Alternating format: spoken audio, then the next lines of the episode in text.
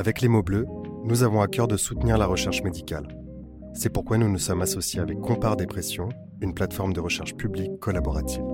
Si vous vivez ou avez vécu une dépression, nous vous invitons à vous inscrire sur compare.aphp.fr pour faire avancer la recherche. Retrouvez le lien dans la description de cet épisode. Merci.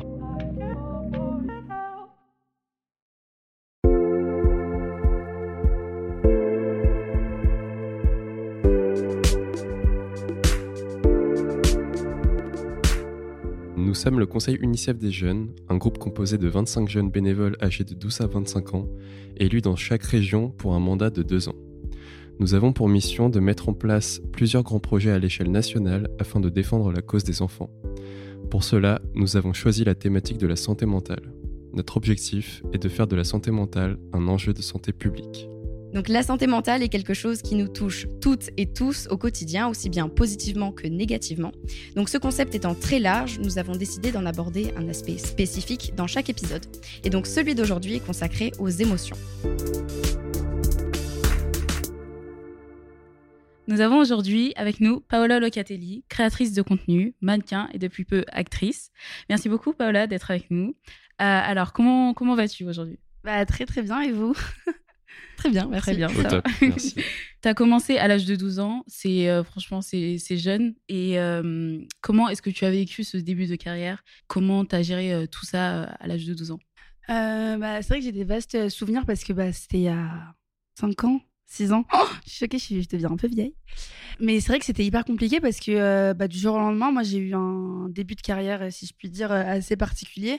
Parce que du jour au lendemain, il y a euh, 50 000 personnes qui ont commencé à me suivre. Mais vraiment, le lundi, quand j'allais chercher mon pain, et le mardi, quand enfin, j'allais chercher mon pain, mais le lundi, quand j'allais à l'école, ou le mardi, c'était hyper différent, quoi. Le lundi, j'étais tranquille et le mardi, c'était une catastrophe. Enfin, il y a tellement d'engouement, par exemple, à l'école aussi, sur les réseaux sociaux. Je vous dis la vérité, je l'ai pas du tout, du tout bien géré. C'était hyper compliqué pour moi. Parce que j'avais l'impression aussi que personne me comprenait. Je savais pas forcément à qui parler. Euh, mes parents, c'est une autre génération. Même s'ils ils me soutiennent et qu'ils sont graves là pour moi, euh, c'est vrai que c'est compliqué de leur dire bah, je fais des vidéos sur YouTube, il y a plein de gens qui me suivent et ça me donne de l'anxiété et je sais pas quoi faire. Et, euh, et mes amis, pareil, on avait 12 ans quand on était super jeunes. Donc, euh, c'était hyper dur. Moi, je subissais plein d'harcèlement euh, quand j'étais au collège à cette période. Et euh, donc, non, je je l'ai pas géré du tout. Et qu'est-ce qui a fait justement que tu as pu le mieux le gérer? Le temps, et parce que j'ai continué. En fait, ce qui s'est passé, c'est que j'ai publié une vidéo sur YouTube qui a fait des millions et des millions de vues alors que j'avais littéralement 100 abonnés la veille. Et en fait, ça a fait un peu un, comme un bad buzz, alors que enfin, je disais rien de problématique ou d'homophobe ou de raciste. Enfin, je disais juste que je mangeais mes ongles de pied, quoi. Donc, euh, ça va, c'est pas trop grave non plus. et, euh, et en fait, C'était vrai C'est ma vie dans ce regarde ouais, non, en fait, c'était- c'est même pas vrai, je suis même pas souple. Mon rêve de le faire, mais je fais même pas. Incroyable. J'ai vraiment dit ça pour rire. Enfin, c'est pas drôle, mais je voulais faire rire. Et donc, ouais, sur Twitter, sur les réseaux et tout, c'était. C'était horrible, franchement, c'était horrible, horrible, horrible. Toutes mes amies se sont retournées contre moi. J'avais plus de copines à part une seule copine, alors que j'avais plein d'amis de base. Je me suis retrouvée avec une personne. Mais en fait, pendant deux mois, du coup, je me suis arrêtée. J'ai arrêté YouTube, j'ai arrêté les réseaux parce que forcément, euh, quand t'as autant de haine, t'es limite dégoûté de, de, de ton travail parce que à cette époque-là, c'était pas un travail pour moi. C'était vraiment une passion comme aujourd'hui. Hein. Euh, c'est comme si euh, un pote à nous à l'école, il va au foot euh, le lundi soir. Bah, moi, je faisais mes vidéos YouTube. C'est la même chose. Et en fait, ça m'a grave dégoûté de ma passion. Donc pendant deux mois, j'ai arrêté. Et en fait, j'avais tellement d'abonnés. J'en avais 20 000 à l'époque. C'était énorme. Il y a, a 5-6 ans, pour une petite de 12 ans, c'était un truc de ouf. Et, je me suis dit, vas-y, bah, en vrai, Paola, t'as des gens qui te suivent maintenant et tout. Donc continue tes vidéos et tout. Et j'ai continué. Et, et les gens commencé à bien m'aimer, en fait, au fur et à mesure du temps. Et je pense que c'est comme ça que j'ai réussi à gérer, en fait, euh, bah, toutes ces émotions-là, parce que je me suis rendu compte que ce que je faisais, bah, c'était pas si nul que ça et qu'il y a des gens qui, qui me regardaient, quoi. Et ces changements-là, tu les as vécus de manière brutale ou tu as senti une espèce de hum, progressivité dans, par exemple, dans, ton, dans ta notoriété, dans l'augmentation de ta notoriété, entre guillemets euh? Bah oui, ça, a toujours été progressif. Euh, après, au tout, début, ça a été hyper brutal. Comme je disais, euh, en une nuit, j'ai pris euh, 20 000 abonnés, 50 000 même.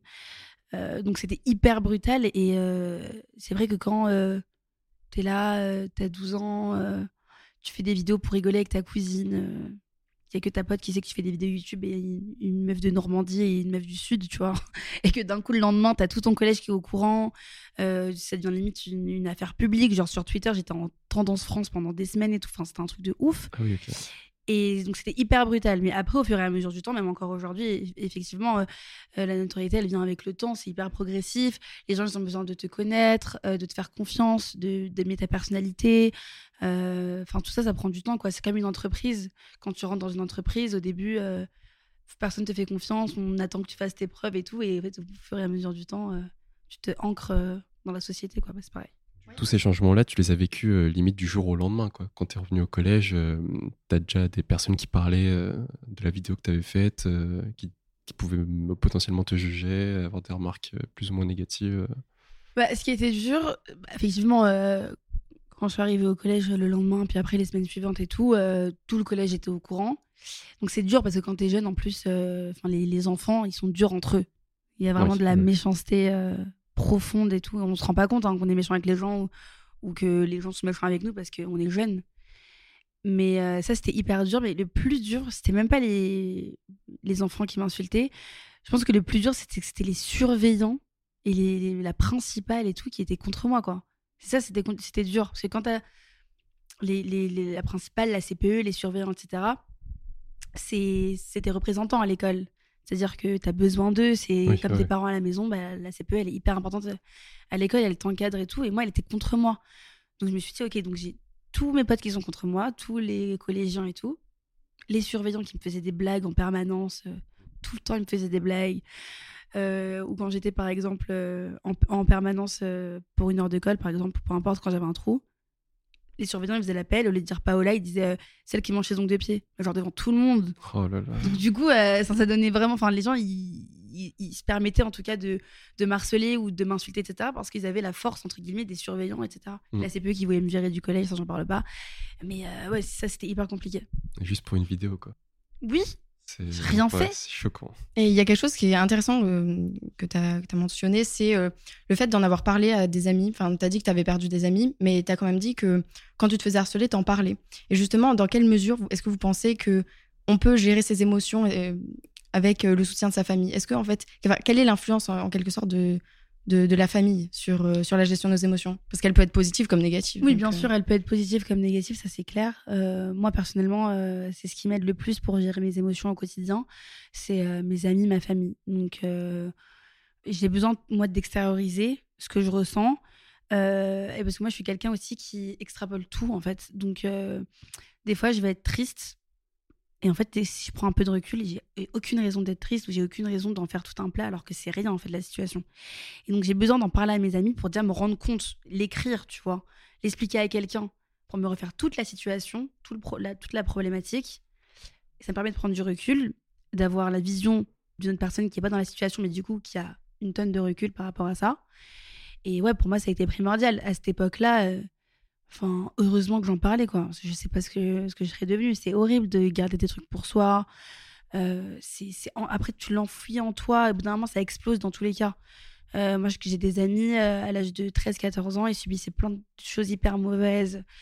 Enfin, ça peut partir de l'harcèlement à des viols, à peu importe. Et garder ça pour eux, mais à 30 ans, ça ressort. Hein. C'est sûr, ça revient toujours. Ça, c'est envie dans ton cœur, et au il faut que ça sorte. Moi, ça va, j'ai la capacité de l'expliquer dans, dans la minute, quoi. Ouais, ce qui est marrant, c'est que tu as dit du coup que, le, que tu extrapolais un petit peu tes émotions. Et je suis un J'extrapole tout, moi. Je suis la pire. Je vois un peu ce que tu veux dire, dans le sens où je pense aussi que la gestion des émotions, ça passe par le fait de prendre du recul sur ce qu'on est en train de vivre. Euh, si je peux dire une petite phrase de Sénèque, euh, c'est qu'on souffre plus de notre imagination que de la réalité. Dans le sens où on C'est peut, vrai. il peut se passer des choses et on va se dire, ouais, on va s'en faire des montagnes. Alors qu'en fait, pas du tout. Genre quand on prend le recul, et du coup la prise de recul, je pense que les parents, ils peuvent un petit peu, les parents, les proches, euh, tout, tout le monde un petit peu autour de nous peut nous aider justement à, à établir cette prise de recul euh, pour nous dire, non mais il y a aucune raison de s'énerver. Ou alors justement, des fois, il y a certaines situations où euh, bah, on encaisse des choses et on devrait pas. Donc justement, nous faire réagir en nous disant, bah, là, euh, t'as trop accepté. Genre là, t'es allé, ça va trop loin. Et en fait, c'est un petit peu dans les deux sens aussi. Oui, ouais. oui, bien sûr. Bien sûr, ça Et clair. toi, le, le soutien que tu as eu, donc c'était ta famille à ce moment-là? Bah, à ce moment-là, c'était. Bah, je me confiais beaucoup à ma grande sœur et à ma meilleure amie parce que euh, bah, elles ont mon âge à peu près. Donc, euh, elle comprenne ce que je faisais. Euh, ma meilleure amie, j'étais tout le temps avec elle. Ma soeur, on vivait ensemble, donc elle était là au quotidien, elle me voyait au quotidien. Mes parents aussi me soutenaient énormément, mais bon, comme ils sont beaucoup plus adultes euh, que moi, c'est pas leur monde YouTube et tout. Ils comprennent rien, donc ils, ils me soutenaient, mais même eux, ils comprenaient pas trop ce qui se passait. Donc euh, voilà, puis même encore aujourd'hui, hein, euh, encore aujourd'hui, j'ai plein, plein, plein d'émotions dans ma vie. euh, J'essaie de les gérer comme je peux, etc. Mais en, général, j'en parle toujours à, ma meilleure amie et ma sœur. C'est un peu mes, mes par rapport à ça. Mais le fait que tes parents soient un peu éloignés du monde des réseaux sociaux, de YouTube, tout ça, ça peut aussi t'aider à dé- dédramatiser la chose. Du style, ils vont te dire euh, non mais c'est bon, c'est qu'une vidéo, machin. Là, tu peux, euh, ça peut Ouais, t'aider peut-être. euh, virtuel. ouais. Euh, je sais pas si ça m'aide à dédramatiser la chose, parce que pour moi, c'est un énorme big deal. Et euh, pour moi, c'est tellement important, en fait, euh, enfin, ce que je fais.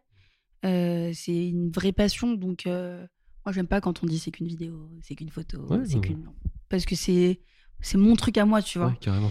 Et donc, du coup, non, ça m'aide pas à dédramatiser. Après, oui, forcément, ça m'aide à prendre du recul, à me dire attends, chill, t'as pas tué quelqu'un, tu sauves, tu Ouais, sauves pas ça. des vies, tu vois, ça va.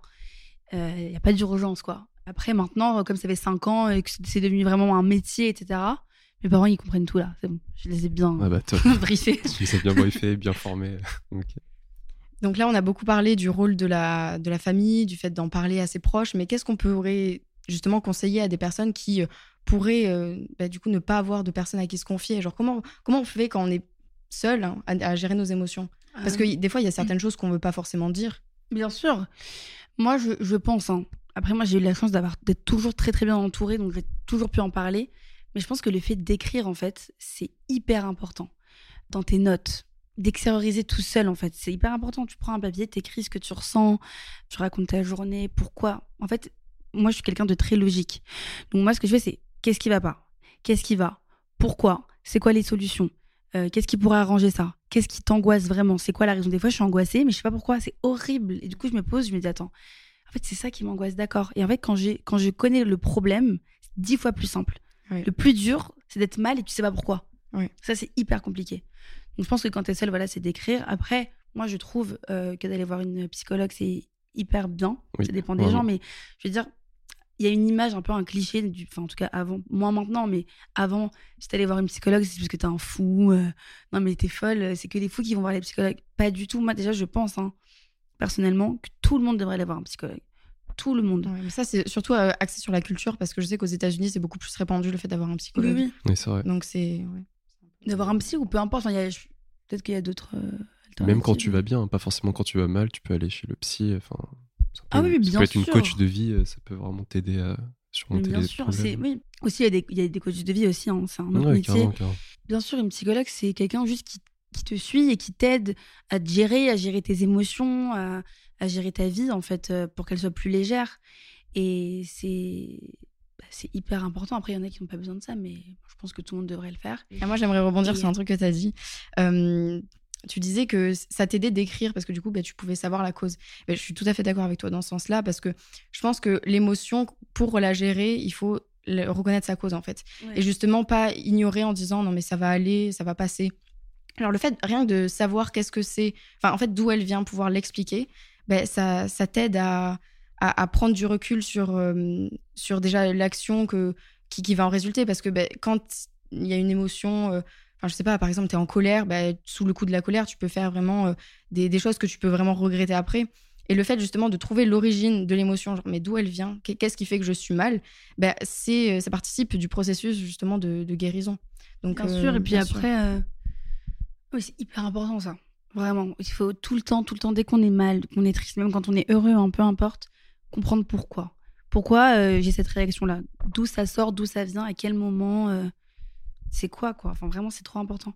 Et je reviens juste sur euh, la psychologue, euh, parce que tu me disais, des fois, on veut garder des choses pour nous et pas forcément raconter à nos proches pour pas se faire juger, etc. Je suis d'accord avec toi. Ce qui est bien avec une psychologue, c'est que c'est quelqu'un qui te connaît pas. C'est quelqu'un d'extérieur à ta vie, elle connaît pas tes proches, il y a secret médical, elle va jamais répéter ce que tu, ce que tu dis, etc. Puis si elle fait bien son métier, il y a aucun jugement de rien du tout. Et ça qui est bien, c'est que tu peux vraiment parler à quelqu'un bah, sans te dire euh, elle va me juger, elle connaît un tel, elle connaît un tel, non. Parce qu'en fait, elle est là pour t'écouter, c'est son travail. D'ailleurs, il existe aussi euh, un dispositif qui s'appelle Mon Psy, qui euh, offre des séances gratuites pour chaque enfant à partir de 3 ans. Et il y a des conditions, on, on, peut se renseigner par rapport à ça. D'ailleurs, je voulais revenir sur ce que tu as dit précédemment, sur le fait que tu écrivais quand tu te sentais pas forcément bien, dans tes moments un peu de, de down, si je peux dire ça comme ça. moi, je trouve aussi que c'est une super, c'est une super méthode pour prendre un peu de recul sur les choses. moi, j'ai vécu un, événement traumatisant quand j'avais 15 ans. Et le fait d'écrire, ça m'a vraiment beaucoup aidé à, à, prendre du recul sur, sur ce qui m'était arrivé et juste de, enfin, de me calmer, quoi, de, de me décharger, de, d'enlever, euh, enfin, vraiment de me décharger tout ce que j'avais dans la tête, euh, aussi bien dans la tête que dans, dans, dans mon cœur. Donc, ça m'a vraiment aidé. Euh. Je pense que c'est un, élément déterminant qui m'a aidé à, rebondir derrière. Ouais, je pense que vraiment, tu as raison par rapport à ça. Trouver une activité pour extérioriser, etc. Par exemple, pour moi, c'était le, basket. C'était un truc que je faisais quand j'étais plus jeune et franchement, ça m'a permis vraiment de, de tout relâcher, de, de me sentir détendue et oui, franchement, ça, faisait vraiment du bien. Moi, je pense que c'est important de, de, justement ce que tu disais, lâcher la pression, faire du sport. Euh, mais par contre, je pense qu'il ne faut pas non plus tout miser sur ça parce que ça veut dire qu'il y a une sorte de dépendance qui, s'installe dans le sens où si euh, tu as une émotion euh, désagréable, tu vas faire du sport, ben, ta gestion des émotions, tu vas forcément l'associer au fait de faire du sport. Et quand tu ne pourras plus faire du sport, bah, du coup, tu ne sauras pas gérer tes émotions. Enfin, c'est un petit peu le schéma ce schéma-là que je, veux montrer, c'est que je pense qu'il faut vraiment prendre du recul sur, euh, sur euh, pourquoi il y a cette émotion qui survient. Et euh, justement, une fois que cette émotion-là est, gérée, une fois que tu as su la, réguler, essayer de, voilà, de, penser à autre chose en faisant du sport, mais pas forcément associer les deux, parce que justement, tu vas en fait trop dépendre d'une activité. Donc certes, c'est bien, mais ça va pas faire en sorte que ton émotion, elle va... elle va se elle va s'échapper quoi tu vas pas tu vas pas la noyer, quoi. Tu vas juste la mettre de côté et en fait, elle va pouvoir euh, voilà, ressortir plus tard, euh, des fois bah, d'une plus grande manière. Enfin, on le sait que si euh, bah, on met de côté une émotion, bah, plus tard, elle ressortira avec une plus grande force et justement, on va avoir un trop-plein, ce qui fait que c'est le moment où ça peut devenir un petit peu plus, un petit peu plus grave qu'une simple, entre guillemets, émotion. Moi, je, je, je suis entièrement d'accord avec toi, mais je pense qu'il faut pas non plus attendre, entre guillemets, que que l'émotion elle soit gérée pour faire un truc que t'aimes. Je pense qu'on peut faire les deux sans forcément l'associer. Dans le sens où, une fois que tu as ton émotion, euh, que tu es, dans un down par exemple, que tu prends du recul sur la situation, que tu sais pourquoi ça va pas, que ça peut prendre du temps quelquefois, ça peut être une, rupture amoureuse ou peu importe, hein. ça prend du temps pour que ça se répare. Mais je pense que c'est bien de se dire, ok, bon, là, je vais aller faire du sport pour relâcher la pression, de savoir pourquoi tu fais du sport. Pas aller faire du sport pour euh, refouler ton émotion, pas vouloir la faire ressortir, l'oublier, etc. C'est comme par exemple, il y en a beaucoup qui sortent beaucoup en soirée, qui vont boire de l'alcool, etc. pour oublier la douleur, etc. c'est pas une solution, quoi. Ouais, c'est pas une solution parce qu'en fait, ça ne fait que dissimuler euh, des, des, sensations, quoi. Ça... et puis, comme je disais, ça reviendra dans tous les cas. Mais du coup, je pense que c'est bien de se rendre compte, de prendre du recul, etc. Mais pas forcément attendre que l'émotion soit gérée parce que généralement, ça prend beaucoup de temps euh, quand c'est des émotions qui sont très très fortes ou des événements traumatisants qui se sont passés dans ta vie, etc ça peut prendre euh, vraiment même sur des années. Mais voilà, juste euh, savoir que par exemple faire du sport, c'est une manière de se faire du bien, mais que l'émotion n'est pas gérée et voilà, juste le savoir quoi dans sa tête. D'où l'intérêt d'aller chez le psy. Alors je sais que bon, il y, a certaines personnes qui sont euh, euh, dans des dans des périodes scolaires, euh, qui ont qui sont au lycée, qui peuvent ressentir beaucoup de pression par rapport justement aux études, dans le sens où on peut penser que bah, si on n'a pas telle note, on peut être considéré comme inférieur, ne pas avoir d'avenir. Et je pense que il, faut pas forcément être guidé par ça, être plutôt guidé par ce qui nous plaît. Euh, c'est quelque chose, un, message que j'aimerais faire passer justement à tous les enfants. Euh, n'écoutez pas euh, les personnes qui vous diront que vous n'avez pas la capacité de réussir parce que vous n'avez pas telle note. Une note, ça ne veut pas forcément définir en fait qui vous êtes. Ni l'intelligence d'ailleurs. Ni l'intelligence. Et justement, à travers ça, j'aimerais, j'aimerais dire que on peut, on peut avoir envie de travailler, mais il faut quand même s'écouter. Par exemple, bah, je fais référence ici à une expérience personnelle qui est le fait d'avoir bah, trop travaillé, et euh, en fait mettre de côté euh, d'avoir mis en fait mes, mes émotions de, côté en ayant trop travaillé et ne me rendre compte en fait que bah, c'était trop tard enfin que j'en avais marre justement quand c'est trop tard. Et, euh, et, je pense que c'est ça qui est un petit peu à éviter. Voilà le fait de savoir aussi s'écouter je pense que c'est très important dans la gestion des émotions et voilà, pour toutes les personnes qui ont des, cursus compliqués ou même pas forcément compliqués. Donc, donc voilà. Bah, je pense que c'est extrêmement important ce que tu viens de dire. Enfin, c'est important de s'écouter, de pas du tout ignorer n'importe quelle émotion, etc. Et par exemple, moi, dans mon cas, j'ai tendance, par exemple, à créer une façade et à éviter de montrer mes émotions, etc. Et du coup, enfin, j'ai l'impression des fois que, je suis, que les personnes me voient comme quelqu'un de froid, etc. Je, je, sais, je sais pas pourquoi j'arrive pas trop à m'exprimer par rapport à ça, mais justement, j'essaye de travailler sur ça et de faire paraître ce que je ressens et de, de, le partager aux autres, etc. Après, c'est des personnalités. Oui. Ma meilleure amie, par exemple, c'est elle est comme toi. Enfin, maintenant, moins, parce qu'elle traîne trop avec moi. Mais avant, une façade de, de, personne hyper froide, limite un peu hautaine, en fait. Oui. Tu vois, les gens ils sont en mode mais pourquoi elle parle pas quand elle dit bonjour, elle sourit pas trop, euh, un peu la meuf et tout, mais pas du tout en fait, c'est une personnalité.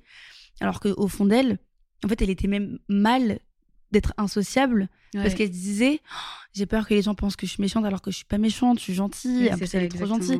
Mais c'est une facette que tu mets des fois, même par peur, je pense, euh, de t'ouvrir aux autres, par peur du regard des gens, de te sentir jugé. Et ça, ça émane aussi beaucoup de la confiance que tu as en toi-même. Mais c'est aussi une personnalité. Tu peux aussi être plus réservé que les autres, etc. Il mm. faut vraiment s'autoriser à être. Euh, Soi-même. Ouais, à, vivre des moments, euh, à être vulnérable quand on vit des, moments difficiles. Et c'est en s'écoutant vraiment soi-même et, et, en ne refoulant pas ses émotions qu'on arrivera plus probablement à gérer nos, Oui, aussi, le, ce, qui, ce qui me semble important, c'est de se dire euh, faut s'écouter sur le moment et pas se dire, bon, ben, c'est un mal pour, euh, pour un bien. Parce qu'en fait, en se disant ça, euh, on accumule trop d'émotions désagréables sur le moment. Et, et plus tard, ben, on pense que ça va, ça va aller mieux. Sauf qu'en fait, on aura justement accumulé trop d'émotions, ce qui fera que ben, on, ira, on ira beaucoup moins bien. donc, trop se pencher, trop être obstiné en quelque sorte par que ce soit une passion, des études ou des choses comme ça, c'est vraiment, euh, vraiment quelque chose à nuancer parce que on peut penser justement que c'est un, mal pour un bien, mais en fait, c'est, c'est, ça, ça en devient limite un, mal pour un mal. Quoi. J'aime juste revenir sur euh, une chose, euh, la culpabilité. ça, c'est une émotion qui, en tout cas pour moi, est hyper, hyper difficile à vivre. moi, je l'ai beaucoup vécu ces derniers, ces derniers mois et tout. Et la culpabilité, c'est hyper difficile et je pense qu'il faut vraiment, vraiment, vraiment prendre du recul sur cette émotion et se dire que dans tous les cas, voilà, il y a plein de choses qui arrivent pour une raison, que quand tu fais des choses mauvaises ou quand tu blesses quelqu'un ou quoi que ce soit, t'apprends dans tous les cas et que le plus important, c'est de tirer des leçons de ce que tu fais, que ce soit bien ou mauvaise. Et qu'il faut toujours en tirer des leçons et pas euh, euh, tout accabler sur soi-même, euh, se faire du mal, se dire que c'est de sa faute. le mot aussi, genre, enfin, la, phrase, genre, j'aurais dû faire ça, j'aurais dû, j'aurais dû, ah, mais j'aurais pas dû dire ça. Non, c'est fait, c'est fait en fait quand c'est fait, c'est fait. Il faut vraiment aller de l'avant. Et je veux vraiment genre euh, appuyer sur ça. C'est qu'il faut vraiment voir en face, avancer, marcher tout droit et arrêter de, de toujours se retourner, de toujours revenir vers le passé, etc. Parce que dans tous les cas, on peut rien changer. Donc euh, voilà. Une vision euh, très stoïcienne finalement. Euh, Vive le stoïcisme. et rebondir sur une dernière chose, c'est les réseaux sociaux. On a tendance en tout cas à toujours se comparer aux autres, à se dire ouais mais elle a une vie de ouf, sa vie de couple elle est tellement bien alors que la mienne elle, est nulle, elle a plein d'argent, la chance, ah, elle, a les, elle a les meilleures chaussures du monde et tout. Alors déjà stop, parce que sur les réseaux, je vous le dis, hein, je, je vois l'envers du décor, je suis dans les backstage, euh, il y a plein de choses qui sont tellement fausses, tellement, tellement, tellement, tellement, tellement. Et donc, faut vraiment pas se comparer aux autres. Et je dis ça aussi à moi. A plein de gens, je sais, qui se comparent à moi, etc., qui vont complexer par rapport à moi et tout faut arrêter tout ça parce qu'il y a tellement de choses qui sont biaisées, qui sont contrôlées, qui sont euh, calculées, etc. Et donc, du coup, il faut vraiment avoir un pied dedans et un pied dehors. Les réseaux, c'est quelque chose qui, qui concerne tout le monde aujourd'hui. Tout le monde est sur les réseaux sociaux. C'est quelque chose de très important. Euh, toutes les entreprises, elles se digitalisent, etc. Donc, les réseaux, ça devient vraiment le cœur de notre vie. Mais voilà, il faut avoir énormément de recul par rapport à ça. Cesser de se comparer j'ai plein d'exemples, moi, de plein de gens qui font genre sur Insta, mais au fond, c'est, ils ont les mêmes émotions que nous. On est tous des humains. On, est tous tristes des fois, on est tous en colère, on est tous heureux parfois, on aime les gens, des fois on les déteste, on s'embrouille tous. Enfin, je veux dire, on est tous pareils. Et voilà, faut, faut comprendre aussi qu'on est qu'on n'est jamais seul, que d'être un, adolescent, un enfant, un jeune adulte, c'est une phase hyper euh, compliquée et, particulière et spéciale de la vie, et en même temps très très très importante parce que c'est ce qui te construit en tant qu'être humain et en tant que femme et en tant qu'homme. Et, euh, du coup, euh, voilà, on vit tous de la même manière, donc faut pas faut pas se comparer ou croire que les gens sont mieux que nous, parce que c'est pas vrai. Ouais, ouais, c'est vrai, je suis, tout à fait d'accord avec toi. Merci beaucoup, Paola, euh, d'avoir accepté euh, euh, cette invitation. C'est déjà la fin de cet épisode. Merci à toutes et à tous de nous avoir écoutés. Euh, n'hésitez pas à suivre le compte euh, Instagram UNICEF France et vous retrouverez euh, des ressources complémentaires sur la santé mentale en description. Un grand merci à l'équipe des mots bleus qui nous a invités sur sa plateforme et qui nous a permis de porter la voix des jeunes de l'UNICEF justement à travers ce projet. Et encore un grand merci à toi Paola d'avoir accepté notre invitation et d'avoir bien voulu échanger autour de cette thématique si importante qu'est la gestion des émotions. Bah avec grand plaisir. Si vous avez d'autres sujets, vous m'appelez. Je compte sur vous. Vous n'avez pas d'autres personnes. Euh, merci beaucoup. C'était un plaisir d'échanger avec vous. Euh, merci pour ce que vous faites pour, euh, pour les jeunes, pour les enfants, pour nous aider en fait à nous développer et à se sentir mieux dans notre peau et dans notre vie et à gérer nos émotions.